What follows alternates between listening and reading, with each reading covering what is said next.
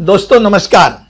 मैं एडवोकेट अरुण देशमुख, आपका वकील दोस्त, आपके हर कानूनी सवाल को सही मायने में उत्तर देने की हरदम कोशिश करता हूँ।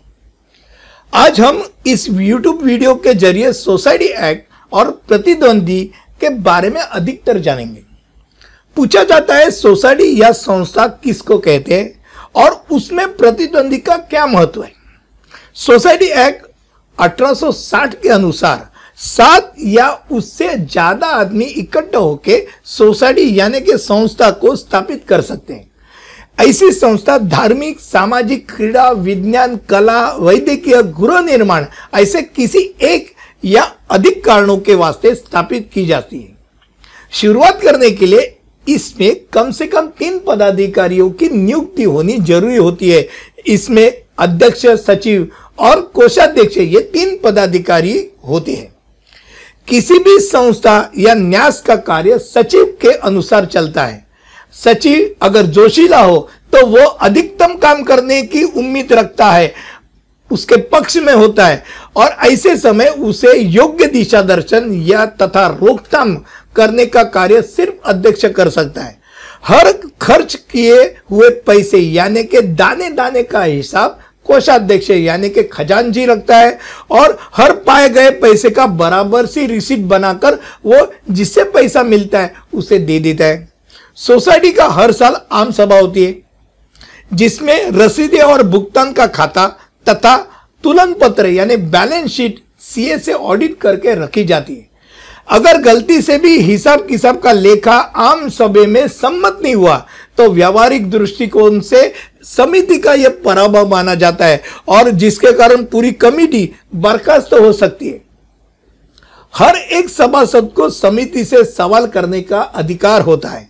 बहुत बार ऐसा प्रतिद्वंदी जो सवाल करता है, सोच विचार के सवाल करता है, फिर भी अधिकतर ऐसे लोग समिति को पसंद नहीं आते और उस पर उंगलियाँ उठाने का प्रयास किया जाता है, उसे नीचा दिखाने का प्रयास किया जाता है। फिर भी अगर सही मायने में ऐसे प्रश्न करते को सही ढंग से नापा गया तो कोषाध्यक्ष को भी सतर्क होने का संधि प्राप्त होती है, तथा उनके व्यवहार अधिकतर पारदर्शिक लगने लगते हैं।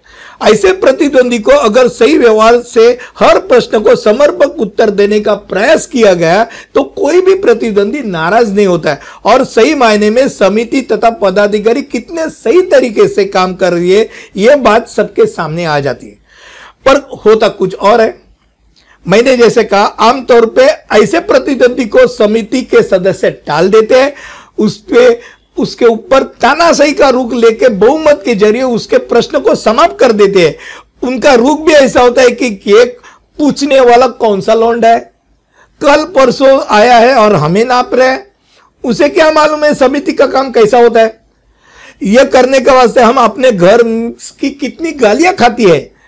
ये उसको मालूम है क्या? बड़ा आया प्रश्न पूछने वाला। प्रतिद्वंदी के प्रश्न कभी भी टालने नहीं चाहिए। कभी भी ऐसे वैसे उत्तर देके उसे टालना समिति के अच्छाई के लिए ठीक नहीं होता।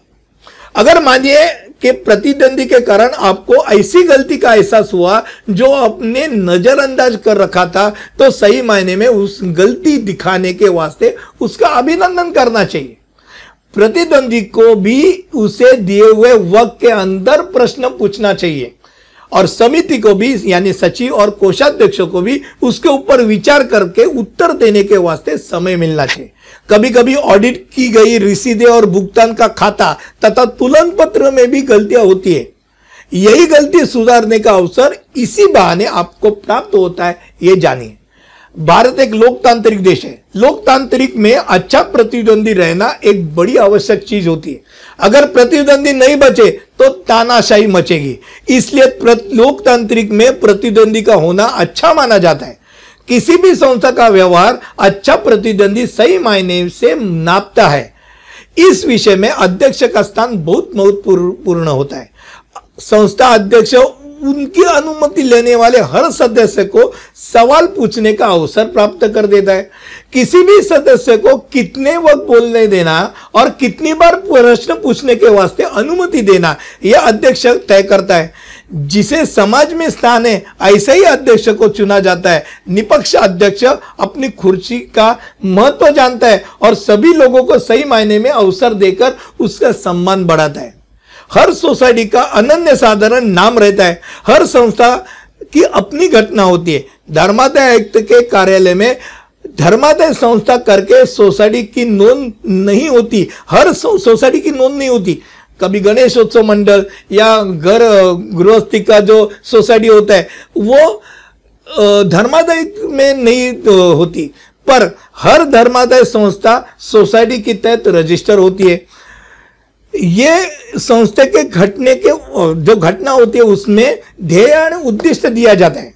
सदस्य करने का तरीका, चुनाव के तौर तरीके, चुने गए समिति का कार्यकाल, और उसके अधिकार, और उनके ऊपर जो ज़िम्मेदारी होती है, वो ज़िम्मेदारी उसमें दी जाती है।